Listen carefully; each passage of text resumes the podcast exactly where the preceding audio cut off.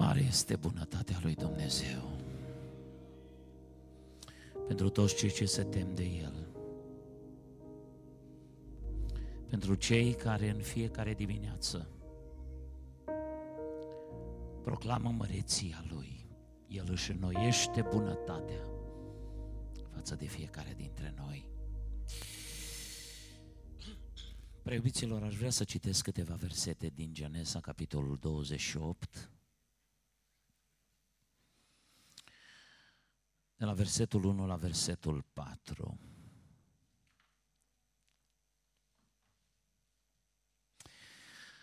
Înainte de a citi aceste cuvinte, aș dori să mă alătur fratelui Andrei și să spun Dumnezeu să-l binecuvinteze pe fratele Onița cu sănătate. Este un mare om al lui Dumnezeu, care de 30 de ani a suflat în flacăra aceasta pe care a lăsat-o Dumnezeu prin rugul aprins între tofleni.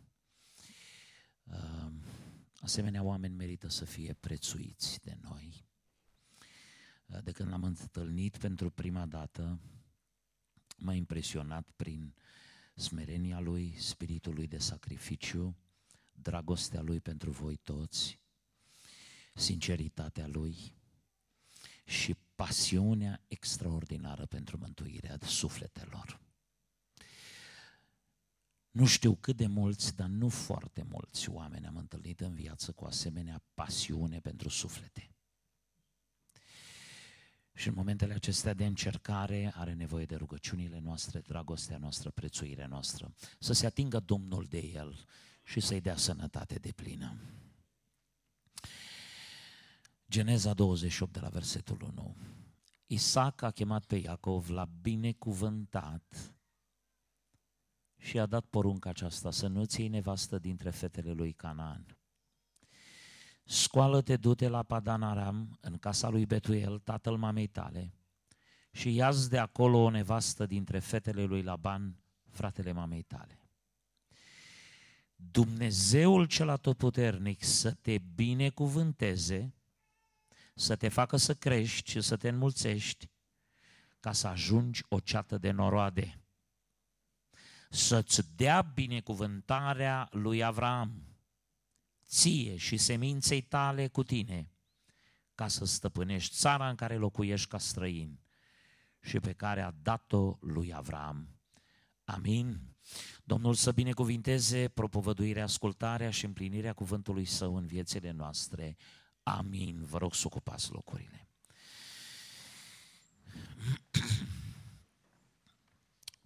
Scump frați și surori, când noi am primit credința adevărată și am ieșit de sub blestemul lumii, Dumnezeu ne-a adus sub această mare umbrelă protectoare a binecuvântării sale. Copiii lui Dumnezeu mântuiți, înfiați prin jertfa Domnului Isus Hristos, sunt binecuvântați. Există două categorii de oameni în cele din urmă în lumea asta. Categoria de oameni pe care Hristos îi numește veniți binecuvântații Tatălui. Categoria de oameni cărora Domnul le spune, duceți-vă blestemaților. În lumea asta sunt oameni care trăiesc sub binecuvântare și oameni care trăiesc sub blestem. Și aș vrea să știm un lucru cu claritate. Nimeni nu te împinge, nimeni nu te îmbrâncește, nimeni nu te forțează să stai sub binecuvântare sau sub blestem. Este decizia și alegerea ta. Iată de ce Moise a spus o dinioară poporului, îți spun înainte binele și răul, viața și moartea, binecuvântarea și blestemul. Pentru că A fi sub binecuvântare înseamnă a alege binele și rezultatul este viața. A fi sub blestem înseamnă a alege răul și rezultatul este moartea. De aceea Moise îi spunea lui Israel, alege viața, lipește-te tare de Dumnezeu. În urmă cu 30 de ani, primii dintre voi care au primit credința, au înțeles acest adevăr. Mă gândesc la generația de tineri care doar din auzite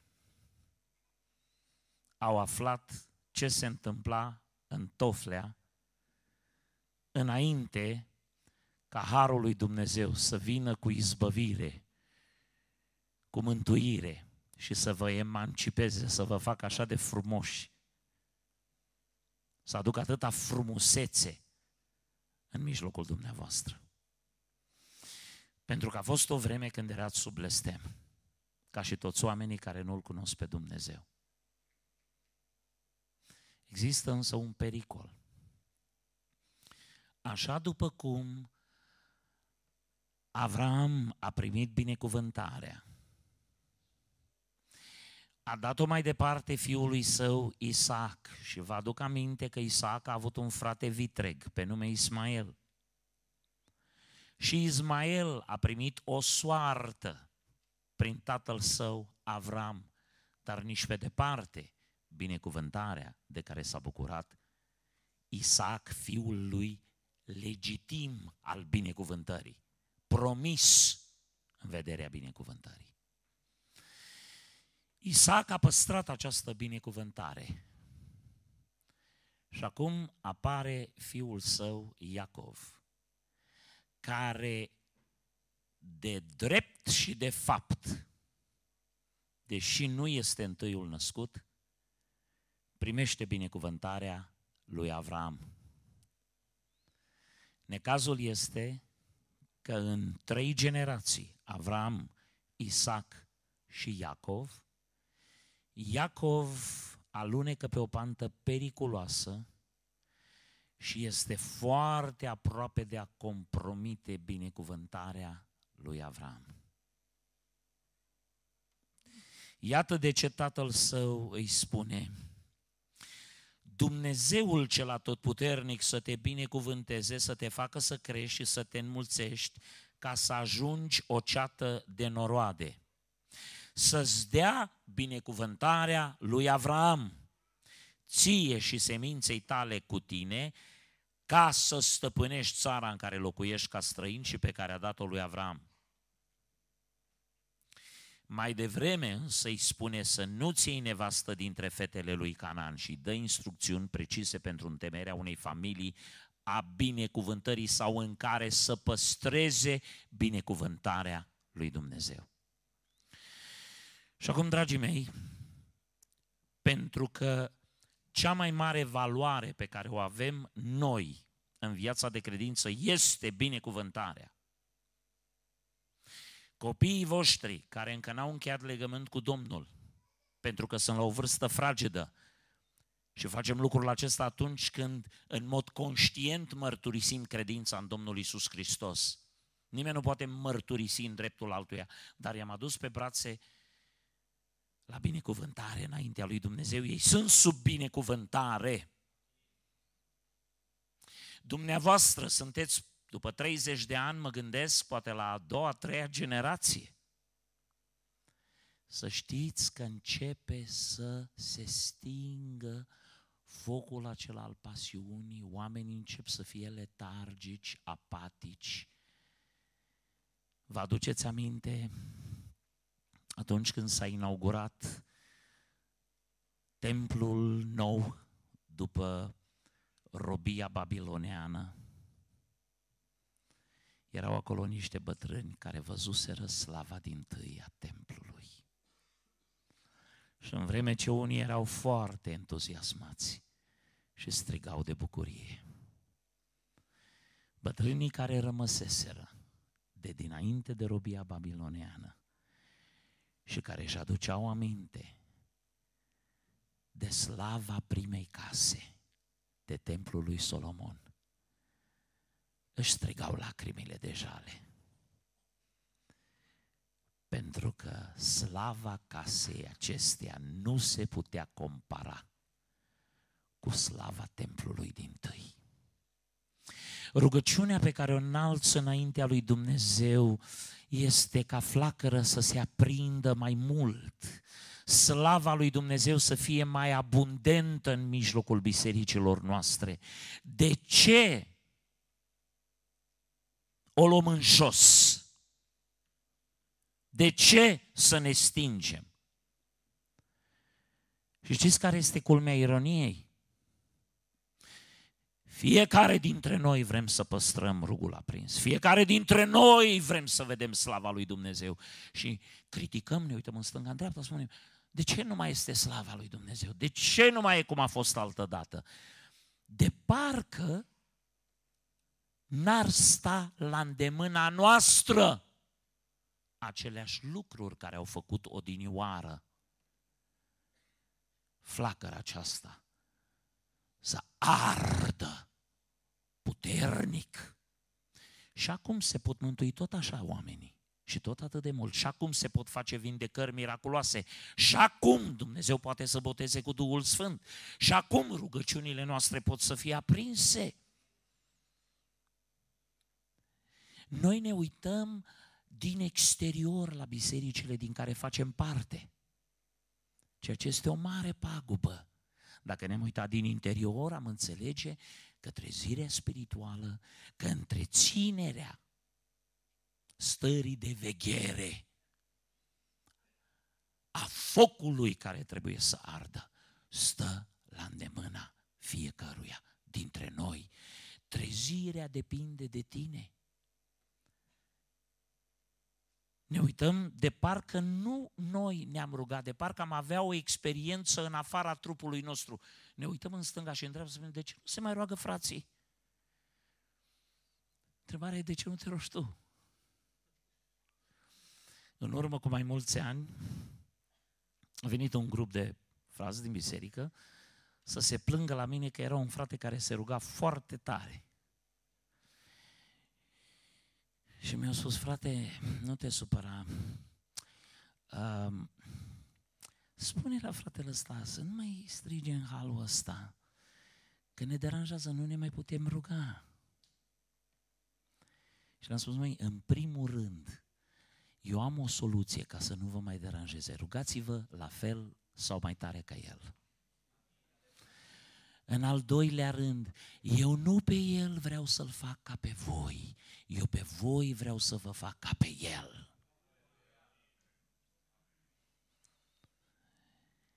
Mai ai câte o scânteie în biserică, mai ai câte unul aici și colo care arde și trebuie să-l stingem și pe ăla ca să fim toți la fel.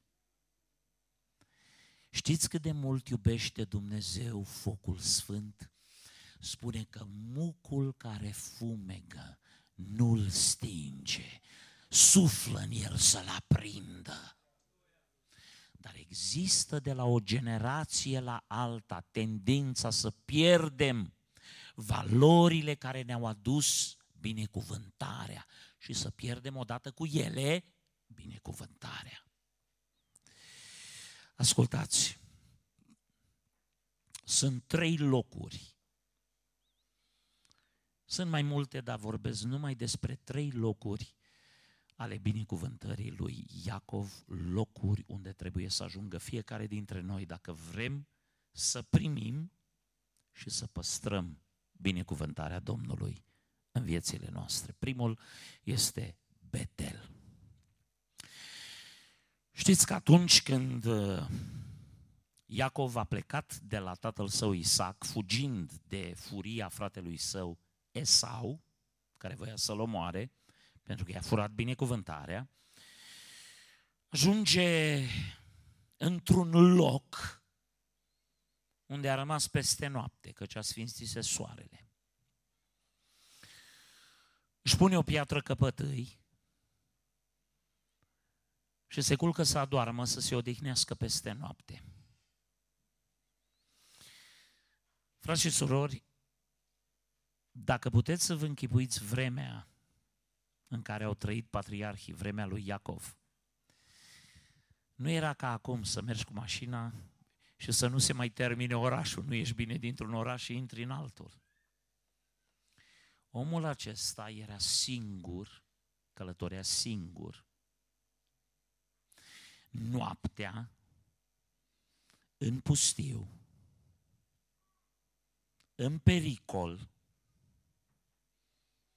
obosit, surmenat datorită călătoriei, încă sub amenințarea sabiei fratelui său, departe de casa părintească și am pentru voi o taină cu privire la Iacov. Ăsta nu era nici vânător, ăsta nu se descurca bine în pustiu. Ăsta trăise în bucătăria lui mama. Ăsta era bucătar, dar nu era vânător. Pentru un om ca Iacov, nu putea fi un pericol și o disperare mai mare decât să fie singur, într-un loc pustiu, pradă pericolelor dintr-un deșert, departe de orice fel de protecție, ba mai mult, cu teama că s-ar putea ca fratele său să-l urmărească, să-l prindă și să-l omoare. Plecând la niște oameni pe care nu i-a văzut niciodată în viața lui, fără GPS, fără nici un fel de ghid decât bunul Dumnezeu din cer și cuvintele de binecuvântare ale Tatălui Său. Și acum ascultați. A ajuns în locul acesta, s-a culcat în locul acela, a avut o revelație extraordinară, a văzut scara cerului, îngerii lui Dumnezeu coborând și urcând pe scara aceasta și Dumnezeu îi vorbește se prezintă pe sine. Și între Dumnezeu și Iacov are loc prima conversație care îi garantează lui Iacov că e sub binecuvântarea lui Dumnezeu. Ascultați, în versetul 13 din Geneza 28, și Domnul stătea deasupra ei, a scării zicea, eu sunt Domnul Dumnezeul tatălui tău Avram și Dumnezeul lui Isaac. Țineți minte ce îi spune Dumnezeu. Pământul pe care ești culcat ți-l voi da ție și seminței tale. Sămânța ta va fi ca pulberea pământului, te vei întinde la apus și la răsărit, la miază noapte și la miază zi. Și toate familiile pământului vor fi binecuvântate în tine și în sămânța ta. Iată, eu, voi fi, eu sunt cu tine și te voi păzi pretutindem pe unde vei merge și te voi aduce înapoi în țara aceasta, căci nu te voi părăsi până nu voi împlini ce-ți spun. Asta este prima vizită a lui Iacov la Betel. Spune Biblia că s-a trezit, i-a fost frică și a dat seama că acolo e casa lui Dumnezeu și poarta cerurilor a pus numele locului lui acestuia Betel, a făcut o juruință, juruința zeciuielii, și a pus un stâlp de aducere aminte. Prima întâlnire a lui Dumnezeu cu Iacov sau a lui Iacov cu Dumnezeu a fost o întâlnire introductivă în care pentru prima dată de capul lui Iacov se întâlnește cu Dumnezeu dacă vă uitați, după ce merge la Laban, se căsătorește, are copii, are o familie numeroasă, are bogății, e vorba la un moment dat de îmbogățirea lui uh, Iacov, pleacă spre Cana, în locul unde Dumnezeu i-a promis că îi va da o țară, e urmărit de socrul său, există în pericol să se întâlnească acum cu Esau, care aude despre el și vine să-l atace, Și Iacov își cheamă familia să meargă înapoi la Betel. Înainte de a doua călătorie spre Betel, are un alt loc unde ajunge, vorbim imediat despre el, foarte important, dar vreau să leg prima întâlnire a lui Iacov cu Dumnezeu la Betel cu a doua întâlnire a lui Iacov cu Dumnezeu la Betel. Când merge a doua oară la Betel, Iacov își cheamă familia, nu mai e singur, e împreună cu toată casa. Vedeți, prima întâlnire a unui om cu Dumnezeu este individuală. După care Dumnezeu vrea să te duci cu casa ta. După care Dumnezeu vrea să se întâlnească cu toată comunitatea, cu toată biserica. Nimeni nu poate pretinde ca familia lui să aibă o relație cu Dumnezeu dacă el personal nu are o relație cu Dumnezeu. Mi-aduc aminte că aveam în biserică în Pennsylvania un om cu o familie numeroasă, cu mulți copii, soția lui era o femeie foarte credincioasă, el era nepocăit. Venea în fiecare duminică la biserică cu familia și le spunea la copii, băi, să fiți pocăiți, băi, să fiți cuminți. Eu apreciam lucrul ăsta, dar el săracul nu era pocăit. Și nu trăia o viață de credință. Da, a aflat că pocăiții, fetele scuminți dacă sunt pocăite, băieții scuminți dacă sunt pocăiți, nevasta e cumite dacă e pocăită. El vrea să aibă familie pocăită, dar el nu vrea să aibă nimic de a face cu Dumnezeu. Și trăia o viață lumească, firească. Iacov are nevoie el mai întâi de o întâlnire cu Dumnezeu și pe urmă merge cu toată casa lui. Când merge cu casa lui, ia ascultați ce spune. Merge că Dumnezeu îl cheamă din nou, spune scoală-te, suiete la Betel, locuiește acolo și ridică un altar. Prima dată a ridicat un stâlp de aducere aminte. Aici mi-a vorbit Dumnezeu. Acum ridică un altar. Ce înseamnă altar? Jertfe. Iacov deja experimentează pocăința. Iacov era un înșelător, furase binecuvântarea fratelui său, îl păcălise și îl mințise pe taică său.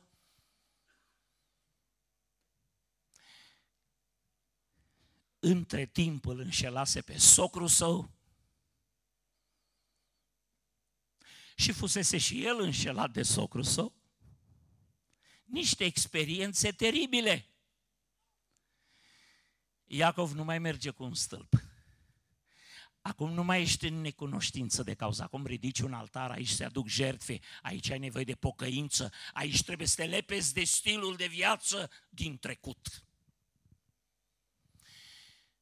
Ascultați, mulți se pocăiesc între noi și ne bucurăm grozav de tare și nu-i trecem pe la altarul pocăinței, facem triumfalism cu ei.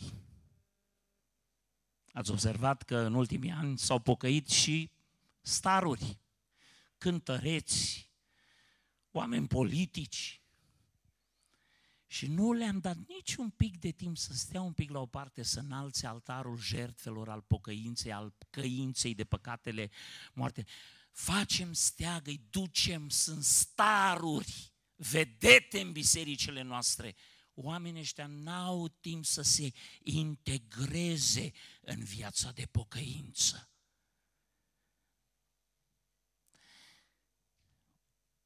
Foarte interesant, când se pocăiește cineva, imediat sărim să-l atragem cu dragoste și bine facem, dar nimeni nu vorbește cu el despre durerea păcatelor comise căința adâncă înaintea lui Dumnezeu pentru trecutul păcătos. Nimeni nu-i spune, tu până acum ai fost dușmanul lui Dumnezeu. Lucrurile pe care tu le-ai făcut au fost rele. Trebuie să ai o perioadă de restituire, dacă trebuie. Vă aduc aminte de Zacheu. Când s-a pocăit Zacheu, Domnul i-a spus, a venit mântuirea în casa aceasta și Zacheu a spus, dacă am nedreptățit pe cineva, dau înapoi împătrit. Și jumătate din averea mea o dau săracilor. Scumpii mei, pocăința nu este un lucru superficial. Când s-a întâlnit prima dată Iacov cu Dumnezeu, nici nu știa că e acolo Dumnezeu. Nici nu știa că e casa lui Dumnezeu. Zice, Dumnezeu e aici și eu n-am știut. Iată de ce vreau să subliniez câteva lucruri despre casa lui Dumnezeu, ca să nu pierdem binecuvântarea. În termenii lui Iacov, întâlnirea lui cu Dumnezeu a fost un târg. Dacă mă vei binecuvânta, îți dau 10%. Nimic greșit cu zeciuiala. Dumnezeu a introdus-o în lege mai târziu. Dar binecuvântarea ta nu depinde de zeciuiala ta în primul rând, depinde de ascultarea ta de Dumnezeu. Da, mai târziu când l-au înșelat cu zeciuielile, știți ce a spus Dumnezeu în Maleahii? Sunteți blestemați câtă vreme mă înșelați. Pe cum te înșelăm? Cu zeciuielile voastre. E un mod de a-L înșela pe Dumnezeu. Dar cel mai mult îl necinstim pe Dumnezeu atunci când nu trăim în voia Lui, după poruncile Lui, după principiile Lui. Și ascultați, prima dată face un târg, ridică un stâlp. Când vine a doua oară, în capitolul 35, vine cu o altă atitudine. Iacov a zis casei lui, versetul 2 din Geneza 35 scoateți Dumnezeii străini care sunt în mijlocul vostru.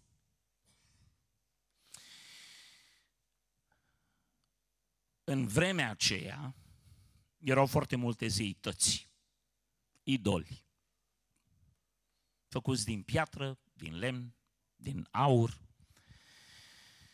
din argint. Și oamenii se închinau la aceste zeități. Până târziu, până în ziua de astăzi, oamenii se închină la animale, se închină la stele, se închină la temirce, că suntem închinători, am fost creați să fim închinători.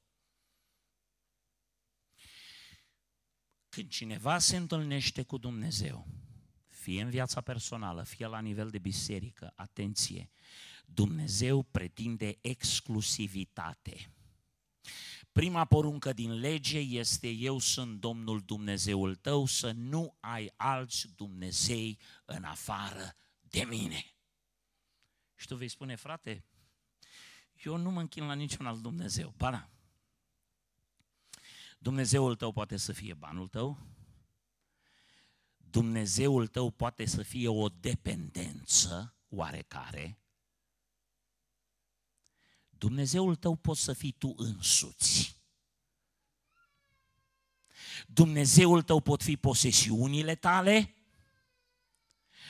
și orice valorează mai mult decât Dumnezeu în viața ta trebuie scos afară. Nu te poți prezenta înaintea lui Dumnezeu cu Dumnezeu în inimă. În vremea aia Dumnezei erau puși undeva pe pedestal, erau statui, Astăzi nu mai avem statui, că am fugit de catolici, de ortodoxi, ăștia cu statuile. Dar vă spun eu care e pericolul, să-i avem în inimă.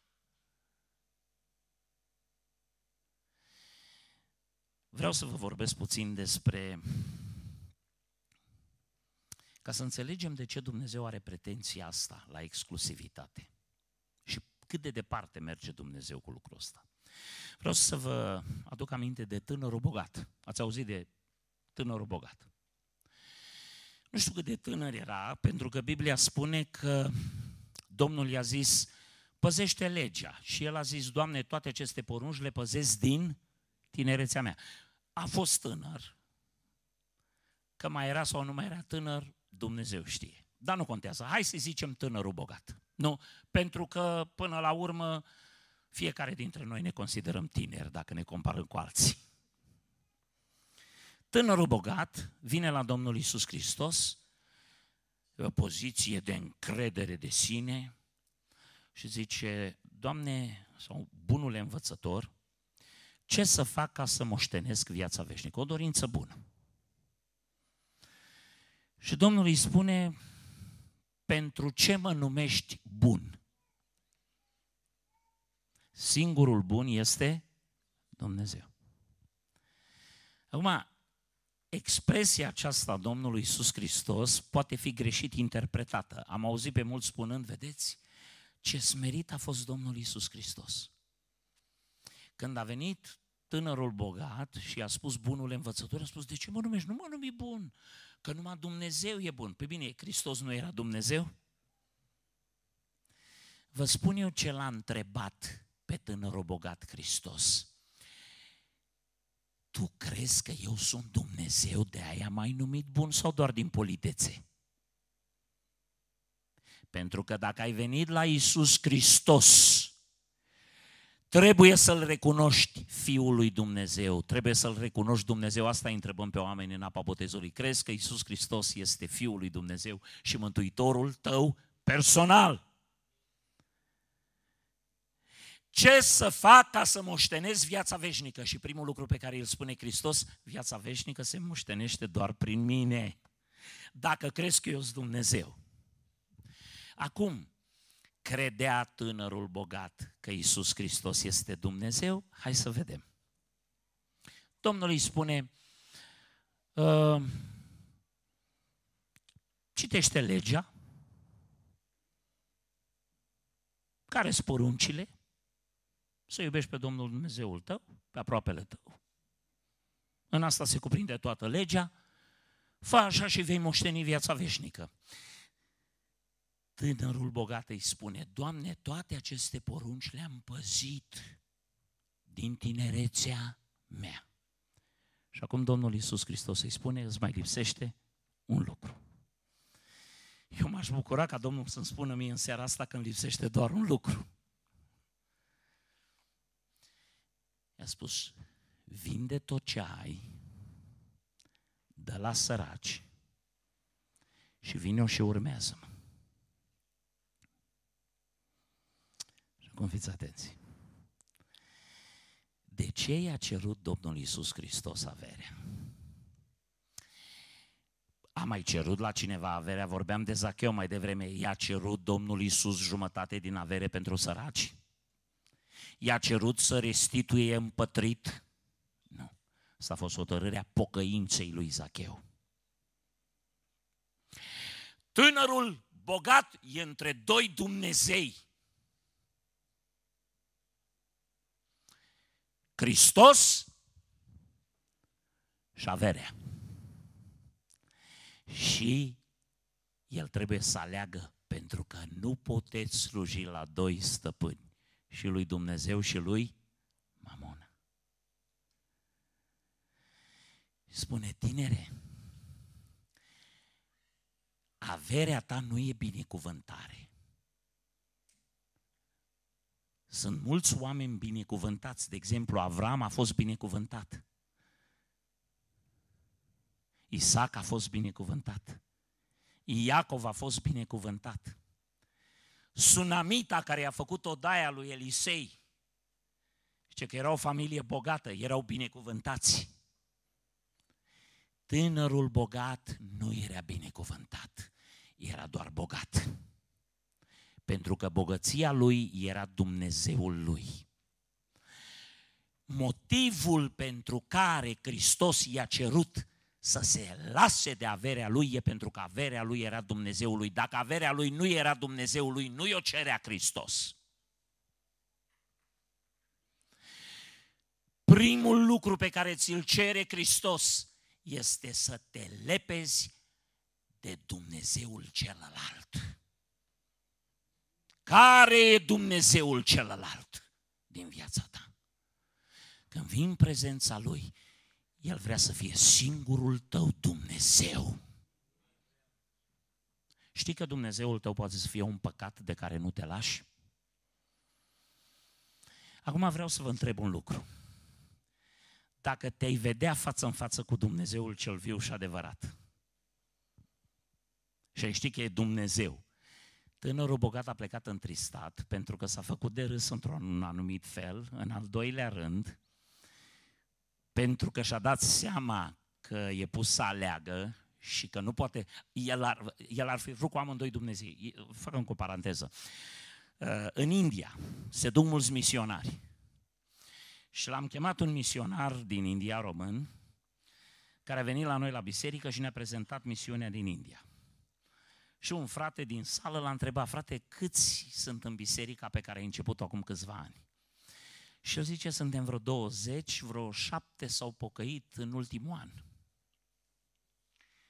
Și cum eram acolo o sumedenie de frați, aveam un mic dejun cu bărbații și discutam de misiune, am auzit dintr-o dată o rumoare așa, oh, toți, toți bărbații.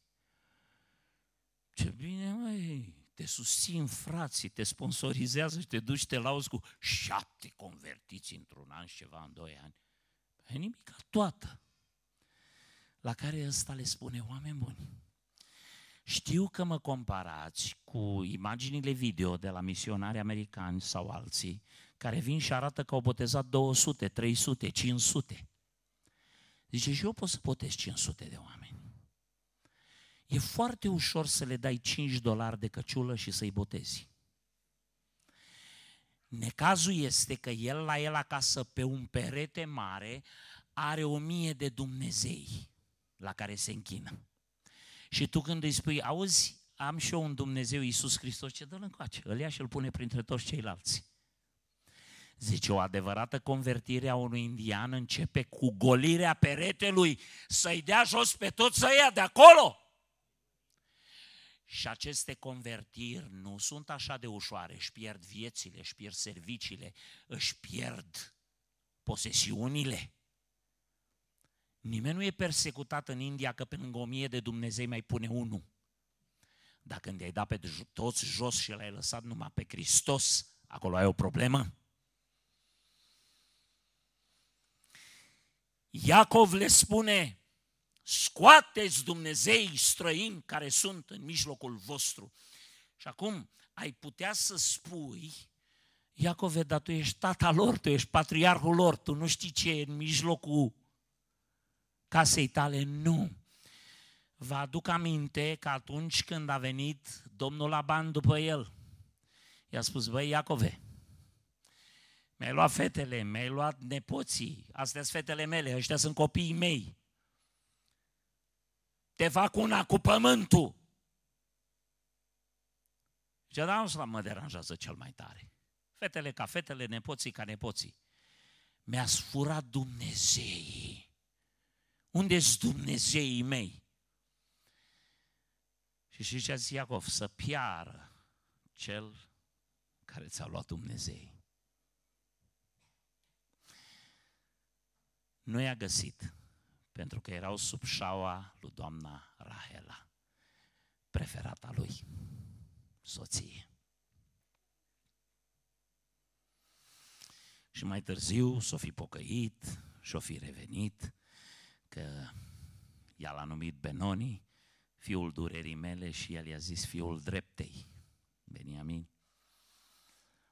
Sper să se fi pocăit, eu, eu, mie așa îmi place. Unde Biblia nu zice că cineva s-a dus în iad, îmi place să cred că nu s-a dus în iad. Însă ascultați, noi știm ce e în contul nostru bancar. Știm ce e în buzunarele noastre, știm ce e pe pereții noștri. Însă Uneori nu știi ce e în inima soțului tău, în inima soției tale, în inima copiilor tăi. Și suntem datori, stimați frați slujitori, că nu știm de multe ori ce e în inima frățietății. Să vă spunem, scoateți Dumnezei străini afară din inimile voastre, din viețile voastre. Scoateți Dumnezei străini care sunt în mijlocul vostru. Curățiți-vă și schimbați-vă hainele. Eu cred în, în igiena închinării.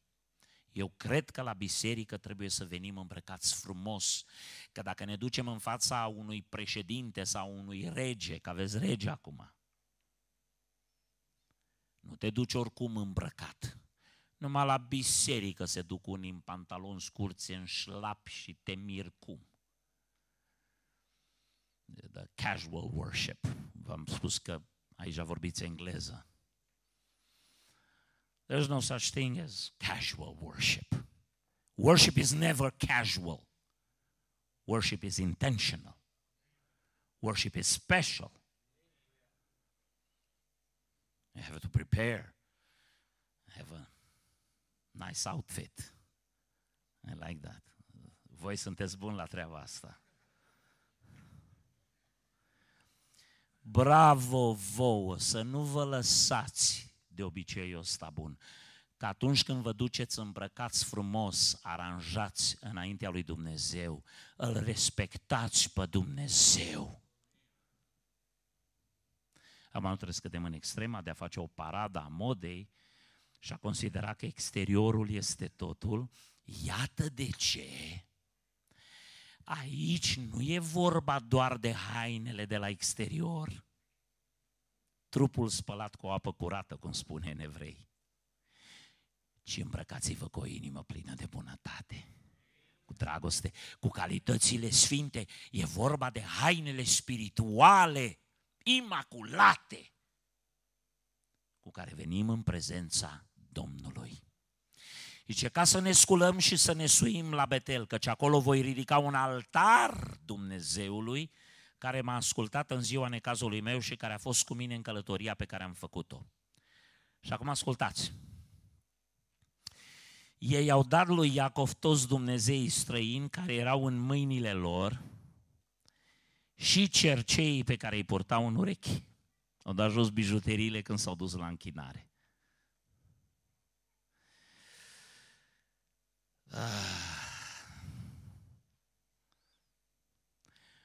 Podoaba voastră să nu fie podoaba de afară, în împletitura părului, în portarea sculelor de aur, nu? Să fie omul ascuns al inimii, frumusețea aia spirituală, calitățile caracterului frumos al omului născut din nou.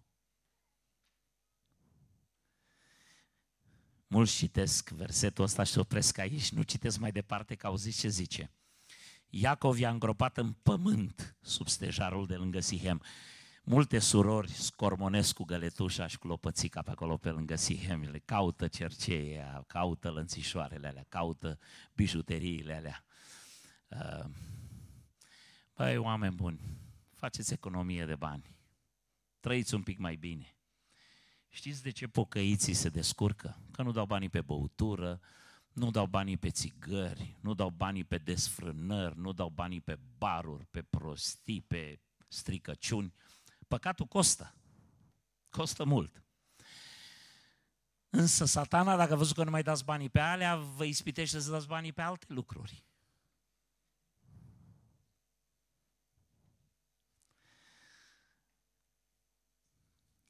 Iată dar cum au venit a doua oară la Betel. Prima dată în termenii lui, cu târgul lui, cu pretențiile lui. A doua oară cu un altar al jertfelor curate primite înaintea lui Dumnezeu și în termenii lui Dumnezeu, ascultători de Dumnezeu.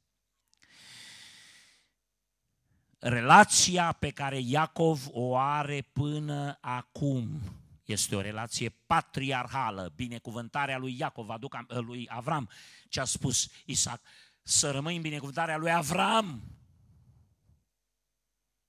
Și Dumnezeu la prima întâlnire îi spune, tatăl tău Isaac și patriarhul Avram să ai parte de binecuvântarea lor. Acum e binecuvântarea lui Iacov.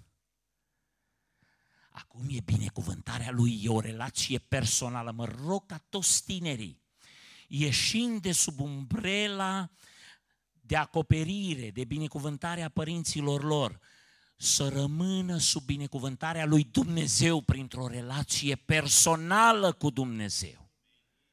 Copiii sunt sfințiți prin părinți credincioși, dar numai până la vârsta deciziei Vine ziua când tu trebuie să decizi în dreptul tău și să nu mai fie doar Dumnezeul părinților tăi, ci să fie Dumnezeul tău. Și acum vorbim de apropierea de Dumnezeu și de episodul acesta din Geneza 35, vreau să fac o legătură cu textul din Evrei, capitolul 10, și să menționez trei lucruri foarte importante cu privire la închinare. 12, Evrei, capitolul 12.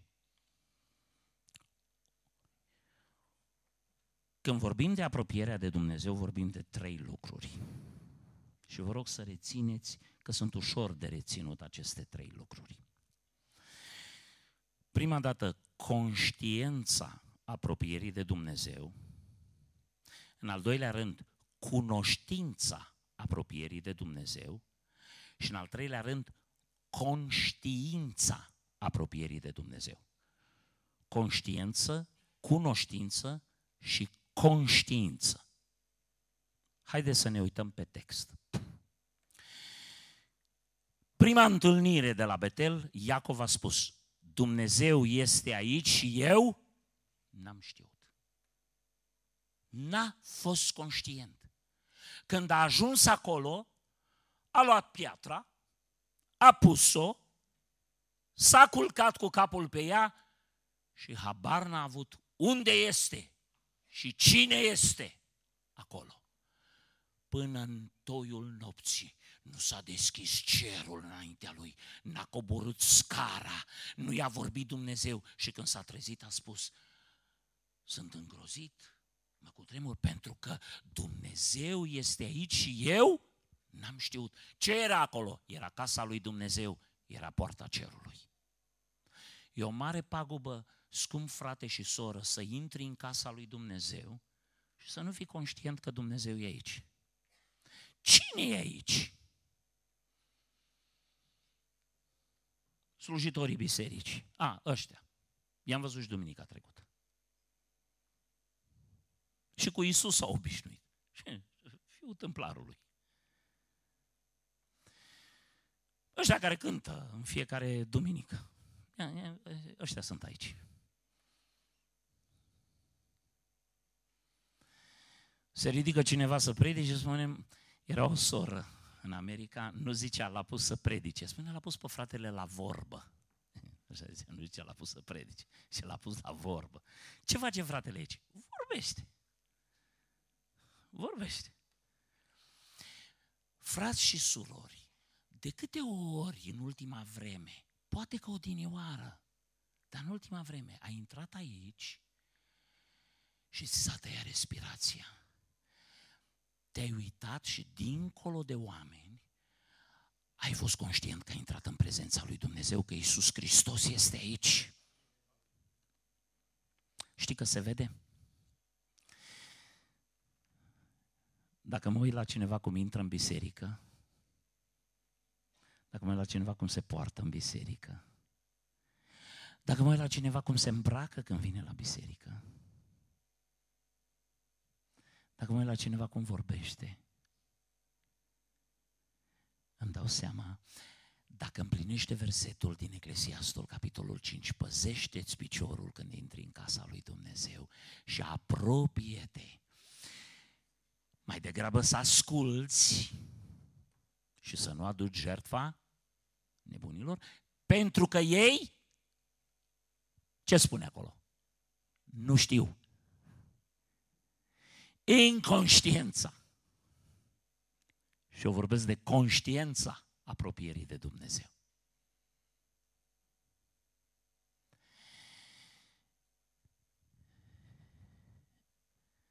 Îmi aduc aminte de adunări de stăruință, de rugăciune pe care le făceam în familie, în copilărie.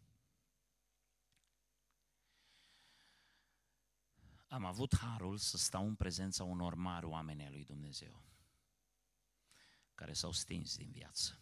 Din nefericire, generațiile care au venit după ei n-au păstrat credința la nivelul lor. Și aș vrea să vă descriu o întâlnire de vis cred că aveam vreo 8 ani, 7-8 ani, și m-au luat părinții la o astfel de întâlnire cu unii dintre cei mai mari oameni ai lui Dumnezeu din zona București. Printre ei era acolo fratele Caraman, Anghelache, Răscol, Tudorache, uh, oameni extraordinare lui Dumnezeu. Se adunau la părtășie, să cânte, să se roage și să mai împărtășească din cuvânt. Că în România comunistă nu avem așa multe programe cum putem avea acum și nu le mai avem, că nu ne mai trebuiesc.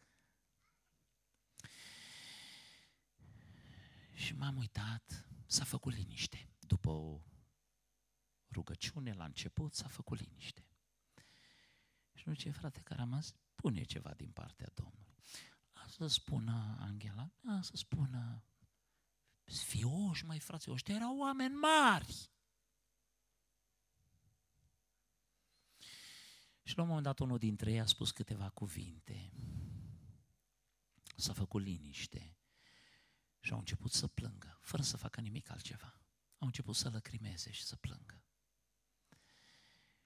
Și unul din ei zice, bă, să cânte sora o cântare, că cânta frumos, zice, că Domnul e aici, ne atinge inimile, a cântat o cântare și până s-a făcut o rugăciune fierbinte de peste 30 de minute, înflăcărată, m-am uitat la oamenii ăștia mari, te mirai că stau pe genunchi. Oameni apreciați, respectați, unii dintre ei cu școli înalte, prăbușiți înaintea lui Dumnezeu, conștienți că nu erau în sufrageria cuiva, acasă la cineva, ci că acolo era exact Dumnezeu din cer. Am văzut cu ochii mei atitudini de genul ăsta. Frați și surori, suntem conștienți că avem de-a face cu Dumnezeu? Tânărul bogat s-a dus și a zis, bună învățător, ce să facă?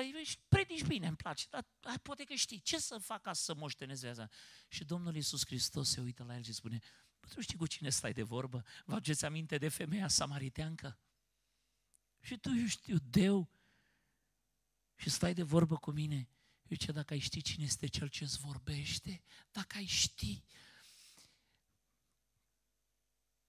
mai cere tu apă.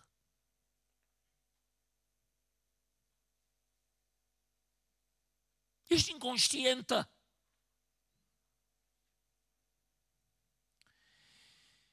Scumbii mei, dacă am fi conștienți de prezența lui Dumnezeu, s-ar întâmpla lucruri extraordinare în mijlocul nostru.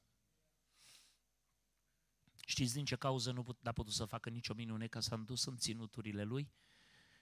Din pricina necredinței lor. Ce nu credeau ei? Nu credeau că este Fiul lui Dumnezeu.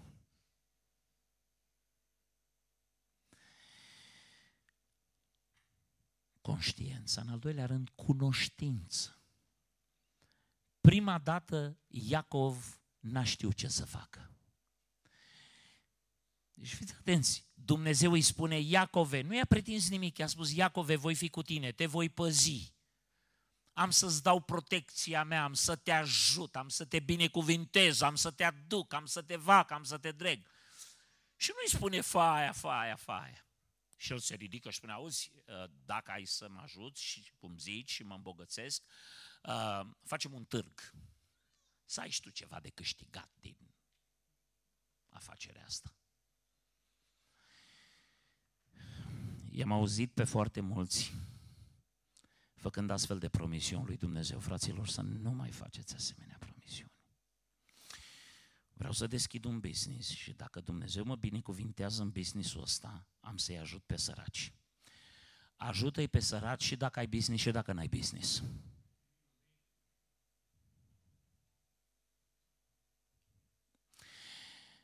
Că spun eu, sunt două feluri de oameni, poate ați mai auzit ecuația asta, sunt conducte și sunt rezervoare și Dumnezeu nu bagă binecuvântări în rezervor, le bagă numai în conducte.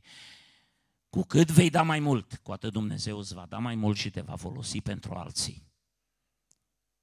Cu cât te vei investi mai mult în lucrarea lui Dumnezeu, cu atât Dumnezeu va turna mai mult în tine. Dar Iacov nu cunoaște, nu-L cunoaște pe Dumnezeu. Crede că Dumnezeu are nevoie de 10% din banii lui. Să nu moară de foame săracul. Ce Doamne, fii atent. Târg. Zeciuiala nu e o târguială cu Dumnezeu, e o poruncă a lui Dumnezeu. Și nu e pentru Dumnezeu să aibă Dumnezeu, ci să fie belșug în casa lui Dumnezeu. Să se poată face lucrările în casa lui Dumnezeu. Dragii mei, le-am spus fraților din biserica noastră, le-am spus, măi oameni buni, noi facem o biserică frumoasă, pentru că o să scriem pe ea biserică și trebuie să-L onoreze pe Dumnezeu. Când trec oamenii pe lângă biserica noastră, să nu se zice, bă, ce coteți de găini au făcut pocăiții ăștia. Nu să spună, fii atent ce au făcut ăștia pentru Dumnezeu. Dar facilitățile le facem pentru noi. Că Dumnezeu nu locuiește în temple făcute de mâini. Noi avem nevoie de o sală unde să ne adunăm fără să vină cineva să ne dea cu șutul în fire sau să zică de data viitoare nu mai veniți aici. Și unii dintre voi spuneți, n-a venit vremea pentru casa lui Dumnezeu. Pentru că mai avem câte ceva de făcut pentru noi înșine. Și Dumnezeu e ofensat de lucrul ăsta și spune, dar pentru voi a venit vremea. Pentru ale voastre a venit vremea. O, a venit vremea pentru ale noastre. Dragii mei, am spus tuturor oamenilor din diaspora, și în America, în Chicago, pleacă oamenii dintr-un loc în altul. Nu pleacă în România, dar se mută dintr-un oraș în altul. Avem oameni care au plecat din biserica noastră și s-au mutat într-un alt oraș și care contribuie în fiecare lună la plătirea datoriei pe care o avem, de acolo din orașul unde s-au dus, pentru că au fost hrăniți și zidiți spirituale o vreme în locul acela și sunt recunoscător Domnului pentru noi. Iată de ce mulți dintre voi ajutați Toflea și ați ajutat Toflea să facă un templu frumos spre slava Domnului. Bravo, bine ați făcut, alea sunt rădăcinile voastre. Aia e temelia voastră. Și ați așezat pietre pe temelia voastră ca să meargă toți toflenii acasă, să facă sărbători. Am fost recent acolo, e un vis, e o frumusețe. Puteți să-L slăviți pe Dumnezeu pentru ce s-a întâmplat la Toflea și pentru ce lucrare frumoasă. Superbă s-a făcut acolo. Dar știți că a venit vremea să faceți ceva și în Liț. Știți de ce? Pentru că niciodată nimeni nu păgubește dacă ridică o biserică spre slava lui Dumnezeu. Aveți nevoie de săl de clase pentru copiii voștri, să-i creșteți în frică și temere de Domnul. Aveți nevoie de săl de mese. Ascultați, în curând nu o să vă mai găsiți săl de mese pentru nunți. O să vedeți, sau o să coste atât de scump, că o să preferați să dați pișcoturi la biserică, să mâncați cu Dumnezeu să spuneți am fost la masă la nuntă. Atât de scump o să... Asta e în America la ora actuală. Am făcut o sală de mese mare, tinerii își fac nunțile acolo. Poate că nu toți veți rămâne aici, dar mulți vor rămâne și mulți vor veni. Și să vă mai spun ceva, că o veți face, toți veți fi binecuvântați. Frica de a face ceva, oamenii nu-L cunosc pe Dumnezeu atunci când le e frică să se apuce de o biserică ne era frică să luăm bani de la bancă. Banca, pentru ca să-ți dea un împrumut, mai întâi trebuie să le demonstrezi că n-ai nevoie de el. Și îți cer, uite așa, teancuri de hârtii.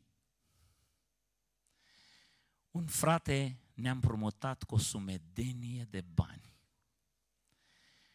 Și am vorbit cu el și am zis, auzi, frate, ce zici de proiectul ăsta? S-a uitat la mine. Zice, auzi, chiar să știi că m-am gândit zilele astea.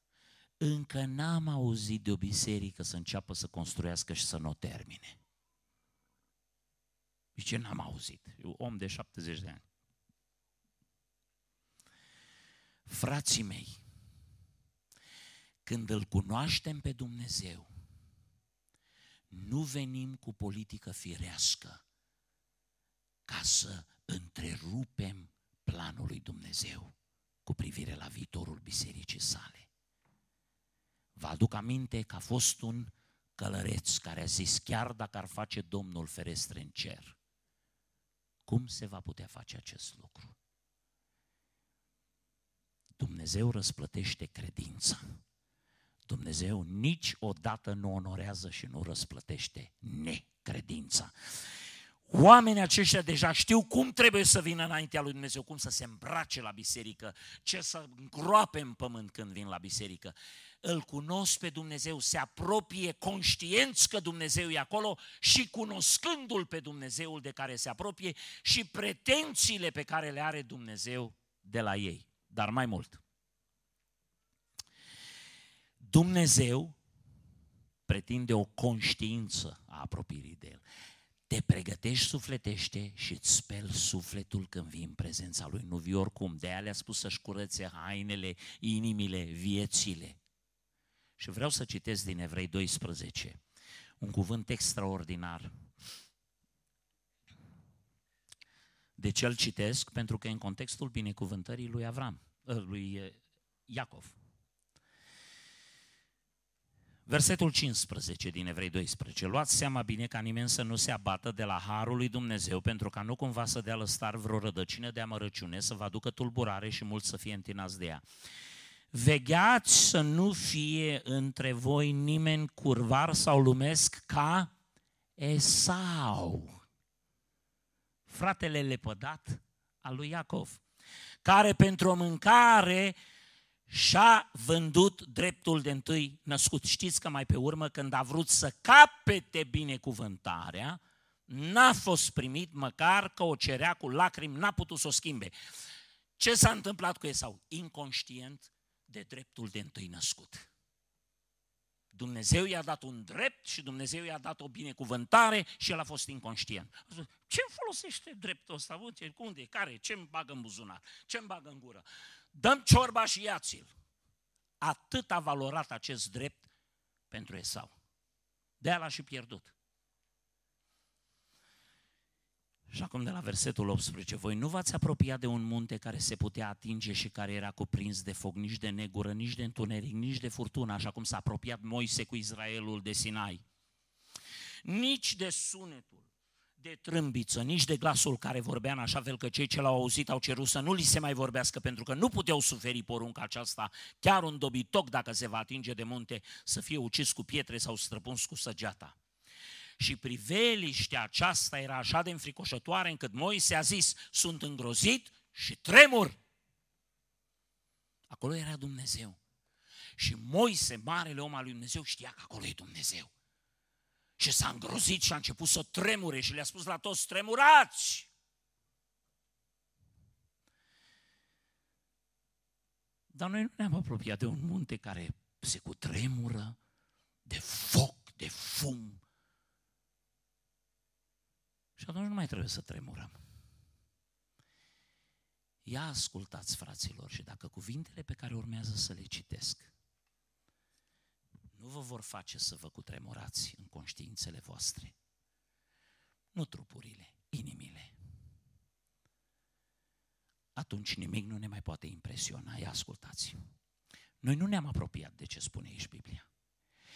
Ci v-ați apropiat de muntele Sionului, de cetatea Dumnezeului celui viu, Ierusalimul ceresc, de zecile de mii, de adunarea în sărbătoarea îngerilor de biserica celor întâi născuți, care au drept de întâi născuți, drept la binecuvântare,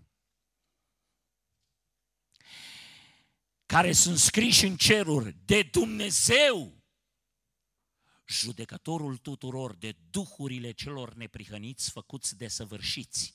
Asta înseamnă că atunci când venim la biserică, din punct de vedere spiritual, intrăm în părtășia tuturor sfinților din toate vremurile. Că ăia care au murit în Domnul au fost făcuți de săvârșiți. De Isus Hristos, mijlocitorul legământului celui nou și de sângele stropirii care vorbește mai bine decât sângele lui Abel. Și acum ascultați, atitudinea pe care trebuie să o avem dacă suntem conștienți că ne-am apropiat de cer, de înger, de scaunul de domnia lui Dumnezeu, de Hristos, de jertfa lui Hristos, de toți pocăiții și sfinții din toate vremurile. Putem să fim aici zece sau putem să fim o mie. Din punct de vedere spiritual, aici o multitudine de oameni, de suflete, de ființe, Aici e slava lui Dumnezeu, aici e cerul lui Dumnezeu, aici e poarta cerului lui Dumnezeu. Slăvit să fie Domnul! Ascultați versetul 25. Luați seama, fiți atenți, ca nu cumva să nu voiți să ascultați pe cel ce vă vorbește.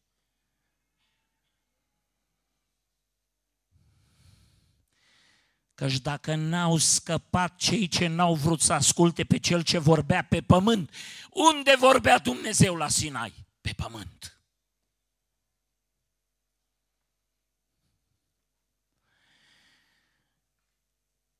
Cu atât mai mult nu vom scăpa noi dacă ne întoarcem de la cel ce vorbește din ceruri. Cuvintele care se cântă aici sunt vorbite din ceruri. Cuvintele care se predică aici sunt vorbite din ceruri. Cuvintele care sunt afișate și le citim sunt cuvinte rostite din ceruri. Nu scrapă uh, muntele, nu tremură muntele, nu e foc pe munte. Dar asta nu înseamnă că imaginea trebuie tratată cu mai puțin respect, cu mai puțină reverență, cu mai multă indiferență, ba din contră acolo când a vorbit Moise poporului și s-a întâlnit cu Dumnezeu. Acolo nu era Isus Hristos, acolo nu era crucea, acolo nu era jertfa, acolo majoritatea n-aveau drept de întâi născuți. În seara asta toți aveți drept de întâi născuți. Aici e Hristos, aici e jertfa lui Mântuitoare, Aici e Duhul Sfânt. Și dacă au luat în serios prezența lui Dumnezeu, atunci fiind conștienți de prezența lui, dorind să-L cunoască pe Dumnezeu, că ce s-a întâmplat la muntele lui Dumnezeu? Le-a dat legi și porunci ca să-L cunoască pe Dumnezeu. Și au trebuit să se sfințească, să se pregătească, să se alinieze. Conștiința prezenței lui Dumnezeu. Și acum ascultați versetul 26. Ne-am apropiat de Dumnezeu, de biserica sa, de locul acesta, cu reverență, cu veghere, cu pocăință, cu credință. Suntem în vremea sfârșitului și ascultați de ce trebuie să veghem și să ne cutremurăm al cărui glas a clătinat atunci pământul, și noi zicem, ă, acum nu mai clatină pământul. Oh, ce va clătina pământul glasul lui Dumnezeu în curând. Ia ascultați. Și care acum a făcut făgăduința aceasta, voi mai clătina încă o dată nu numai pământul, ci și cerul. Cuvintele acestea încă o dată arată că schimbarea lucrurilor clătinate, adică a lucrurilor făcute, este făcută tocmai ca să rămână lucrurile care nu se clatină. Ascultați, în lumea asta sunt multe lucruri. Sunt lucrurile lumii și sunt lucrurile Domnului. Este împărăția lumii și este împărăția Domnului și par amestecate. Cum le va selecta, cum le va separa Dumnezeu. Și ce spune versetul ăsta? Dumnezeu o să ia pământul ca pe un ghemotoc o să-l facă și o să-l dea de pământ. De cer și o să dea cu focul de el, o să-l zgâlție ca să se răstoarne, ca să se ruineze, ca să se dărâme, tot ce nu este a lui Dumnezeu. Pentru că în lumea asta făcută ghemotoc de pumnul lui Dumnezeu, nu va rămâne în picioare decât slăvita lui împărăție. Ia ascultați! Fiindcă am primit dar o împărăție care nu se poate clătina când se clatină pământul, când se clatină universul, când se topesc cerurile și corpurile cerești, când se zdrobește împărăția pământului, împărăția lui Dumnezeu nu se poate clătina. Să ne arătăm mulțumitori și să aducem astfel lui Dumnezeu o închinare plăcută, cu evlavie și cu frică. Adică, și dacă nu se zgâlție sala asta acum, o să se zgâlție pământul întreg și cerurile. Și că atunci când se zgâlție, drag creștin, că tu vei zice, unde e împărăția lui Dumnezeu care rămâne în picioare? Voi sunteți. Când toate se vor clătina, voi veți rămâne în picioare. Că Biblia spune, după ce veți fi biruit totul, să rămâneți în picioare. Lăudat să fie Domnul. Să aducem o închinare plăcută, cu evlavie și cu frică. Adică conștienți, cunoscători de Dumnezeu și cu conștiința curată, cu cugetul curat fiindcă Dumnezeul nostru este un foc mistuitor.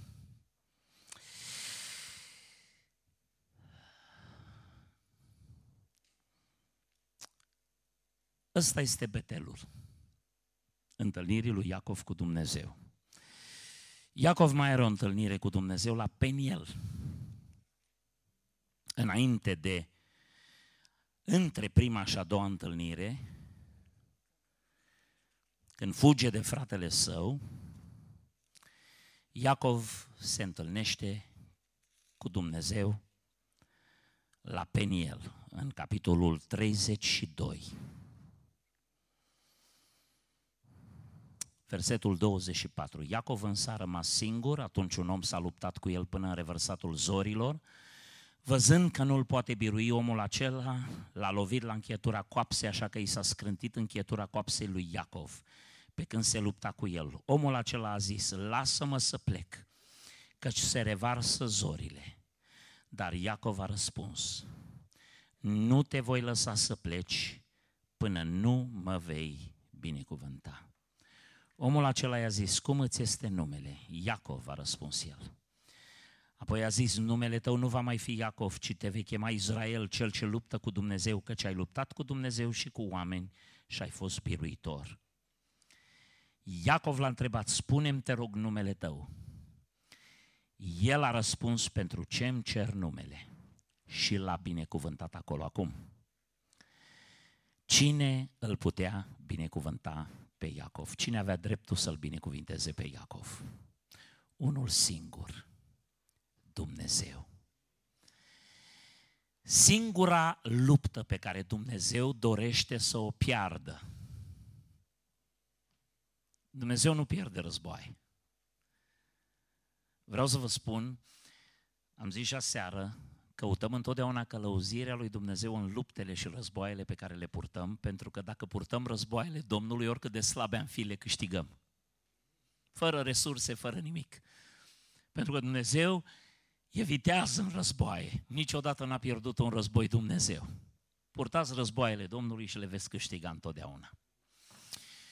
Dar există un război pe care Dumnezeu vrea să-l piardă, războiul pentru binecuvântarea ta. De ce Dumnezeu vrea să te lupți cu El pentru binecuvântare? Pentru că vrea să vadă cât de mult o prețuiești. Dragii mei, binecuvântarea lui Dumnezeu este un mare lux. Toți oamenii vor să fie binecuvântați, și majoritatea nu vor fi binecuvântați. Că adevărata binecuvântare nu este binecuvântarea care îți dă un loc de muncă, care... Astea sunt binecuvântări pământești trecătoare, rămânem fără ele. Binecuvântarea de care noi avem nevoie este viața veșnică. E moștenirea veșnică în slavă. Și Dumnezeu, nu, e, nu este ieftină, e foarte scumpă, costă foarte mult. E atât de valoroasă că pentru ea, ca să ți-o dea ție, Dumnezeu s-a buzunărit și și-a dat buzunarele pe dos și a rămas fără nimic. Pe Dumnezeu l-a costat totul, binecuvântarea ta.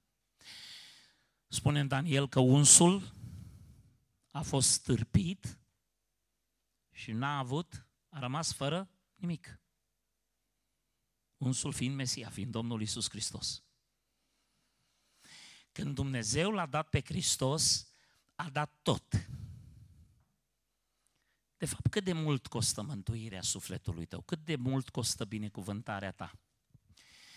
Mulți cred că Dumnezeu are o satisfacție extraordinară să trimită oameni în iad și să-i țină acolo o veșnicie. Nu. Am să vă spun de ce oamenii ajung în iad și de ce nu mai ies niciodată de acolo.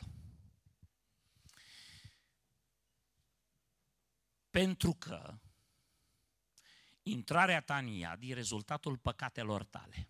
Și Dumnezeu nu se joacă cu dreptatea și cu sfințenia Lui. Păcatele tale trebuie pedepsite. Cineva trebuie să plătească pentru păcatele voastre. Și Hristos a venit să plătească El. Și sunt oameni care spun, mulțumesc, Doamne Iisuse, că ai plătit prețul. Accept, prin credință, prin pocăință, te voi sluji toată viața. Și când voi ajunge la ghișeul eternității, te rog să mergi tu și să spui, am plătit pentru El. Și în baza jertfei lui Iisus Hristos, a Harului Ceresc, eu intru în veșnicie și sunt pentru totdeauna cu Domnul. Alții spun, mie nu place să mă las de asta, de aia altă, eu vreau să trăiesc cum vreau, că toți îl vor pe Hristos ca vindecător, ca viață veșnică, să scape de mânia viitoare, dar nu-l vor ca Domn. Să le spună ce să facă și ce să nu facă. De-aia nu-l primesc oamenii pe Hristos. Dacă doar i-ar vindeca și le-ar da bani și așa, l-ar primi, l-ar primi, ca valet personal, să execute comenzile și poruncile noastre. Vino, du-te, fă, drege, că și în rugăciunile noastre atâtea comenzi de lui Dumnezeu. Oh! Frați și surori, ei spun, Doamne, dar eu nu vreau să mă las de lucrurile astea. Pe păi atunci eu nu pot să plătesc prețul pentru tine. Las că mă descurc eu. Și când ajunge la ghișeul eternității și Hristos n-a plătit pentru el, nu că n-a vrut, a vrut, ci pentru că omul a refuzat, el trebuie să plătească. Și psalmistul spunea odinioară așa, răscumpărarea sufletelor lor este așa de scumpă, costă atât de mult, că nu se va face niciodată. Pentru un singur suflet de om, vei fi chinuit o veșnicie și nu vei acoperi plata sufletului tău. De asta stai acolo o veșnicie pentru că niciodată nu vei fi în stare să achiți datoria.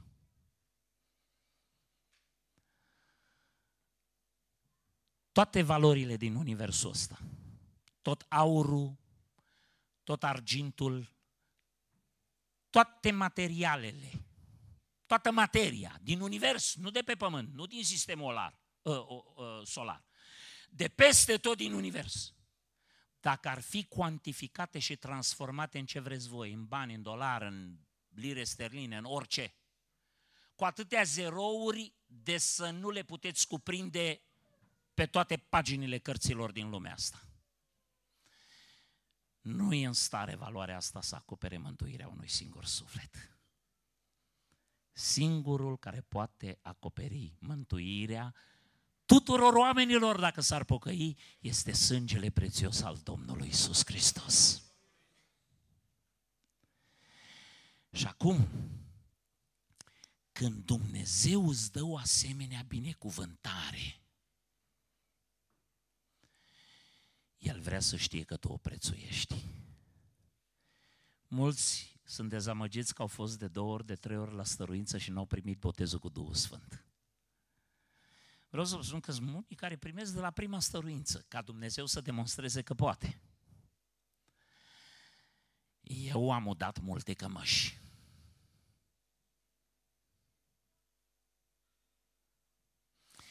Până când într-o seară am venit acasă și eram cu părinții Și am zis, vreau să fiu botezat de Domnul cu Duhul Sfânt. Deja aveam aproximativ 2 ani, 2 ani și ceva de când fusesem botezat în apă și nu primisem botezul cu Duhul Sfânt. Slujam în biserică, cântam, mă rugam, mai predicam, dar nu, nu eram botezat de Domnul cu Duhul Sfânt. Și pentru mine asta era un mare minus și o mare problemă. Problema mea nu era predicatorul de la Amvon care îmi spunea că trebuie să fiu botezat cu Duhul Sfânt și mă uitam urât la el și îi spuneam, ce mă bagi în iad? A? Că știu eu parții care vorbesc în alte limbi și nu sunt așa de pocăiți, o sumedenie de scuze găsim în ziua de azi. Nu, fraților, în viața mea era un minus. Nu m-am uitat la alții. Nu i-am condamnat pe predicatori. M-am uitat în viața mea. În seara aia m-am așezat pe genunchi și am spus, Doamne, și dacă mor, nu mă ridic de aici până n-am să fiu botezat cu Duhul Sfânt. În secunda în care am spus lucrul ăsta, maica mea și taică mă erau pe canapea că obosiseră săracii. Își pierduseră nădejdea. Au venit două mâini din spate, m-au ridicat în picioare și am început să am o vorbire curată prin Duhul Sfânt în alte limbi. Și țin minte sentimentul pe care l-am simțit atunci. Știți care a fost primul gând pe care l-am avut după ce o perioadă, că la început nu te mai gândești, ești bucuros, ești fericit, experimentezi. Știți care a fost lucrul pe care l-am gândit? Am zis, Doamne, ce am făcut eu să merit așa ceva? Pavel Odinioară care a spus în cele din urmă, mi s-a arătat și mie ca unei stârpituri.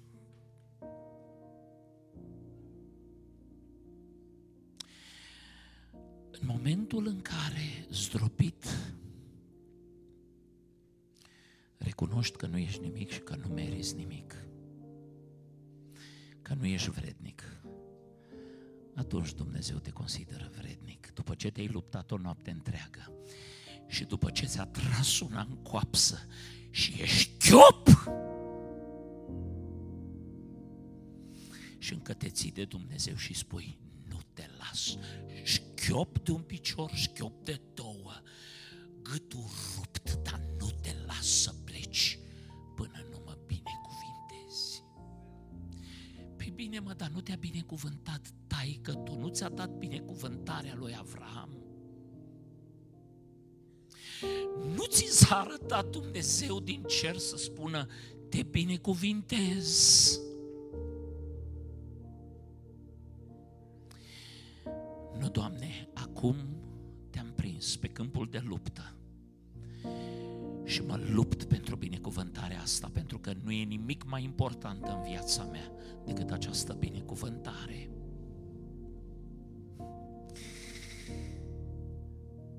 Auziți, primul lucru pe care îl spune Domnul, îi spune, nu te pot binecuvânta până nu-ți schimb numele și viața.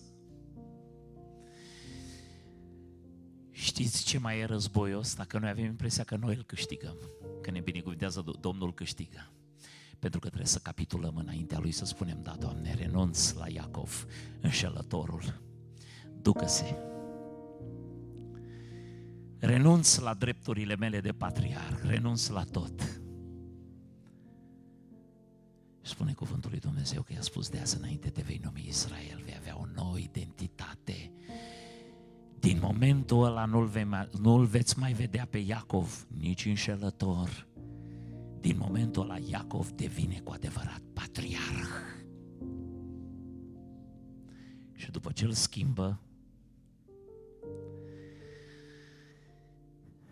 Iacov spune, spune te rog numele tău.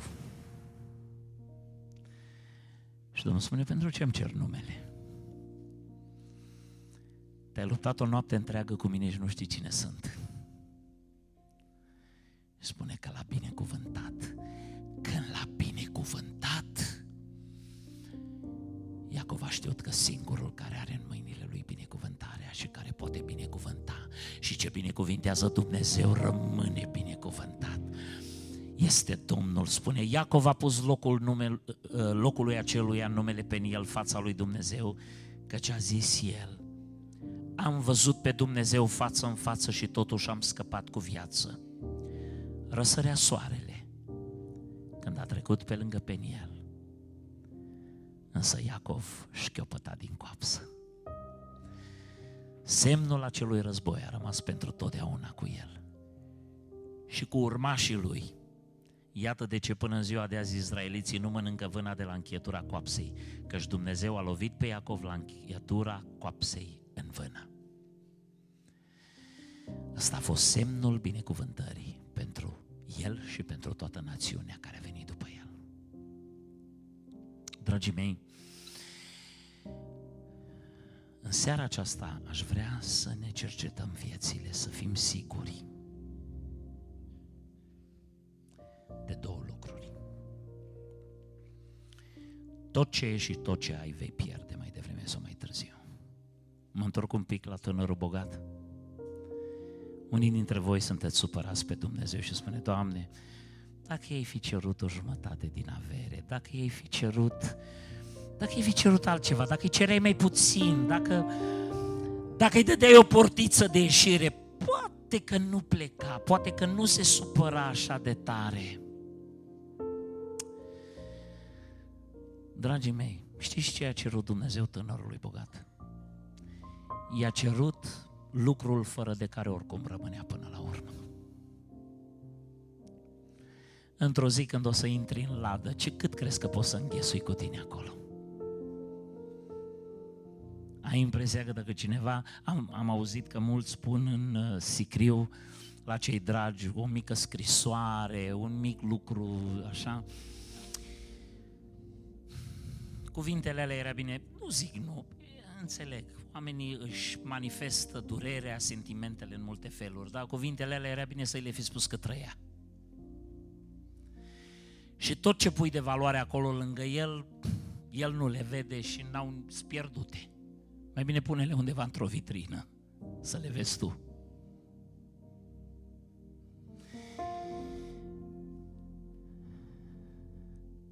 Nu poți să înghesui mult cu tine vei pierde totul oricum. Dumnezeu îți cere ceea ce oricum vei pierde ca să nu le pierzi. Că dacă își dădea toată averea la săraci, știți ce făcea cu ea? O trimitea în cer.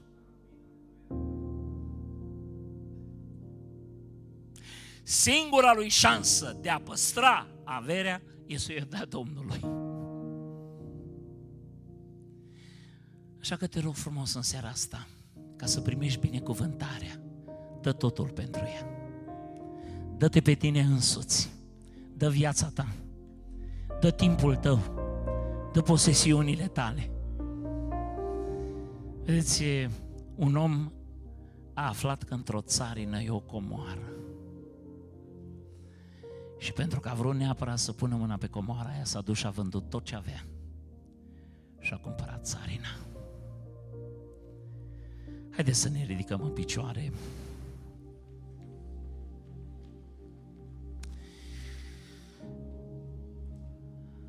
Multe lucruri pierdem în viață, dar dacă n-am pierdut binecuvântarea, dacă nu l-am pierdut pe Domnul, n-am pierdut nimic. Așa s-a întâmplat cu un om foarte bogat din Corea de Sud. A venit un cataclism și și-a pierdut tot. Cu câțiva ani înainte, mai pierduse odată tot și a ajuns la spitalul de nebuni. S-a dus păstorul bisericii, s-a rugat pentru el și omul și-a revenit. Și acum când soția lui l-a chemat pe păstor și a spus a venit apele, i-au distrus tot.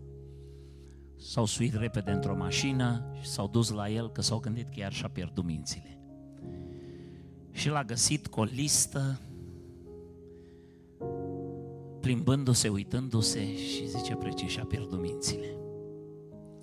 Când l-am văzut, zice, pastore, zice, hai să spun ce am făcut eu. Am scris pe hârtia asta toate lucrurile, toate cifrele, toate sumele pe care le-am pierdut vreodată în viața mea. Zice, tare mult am pierdut. Am tras linie și am scris ce mi-a rămas. Mi-a rămas Iisus Hristos. Și zice, mi-a rămas așa de mult că tot ce am pierdut e nimic.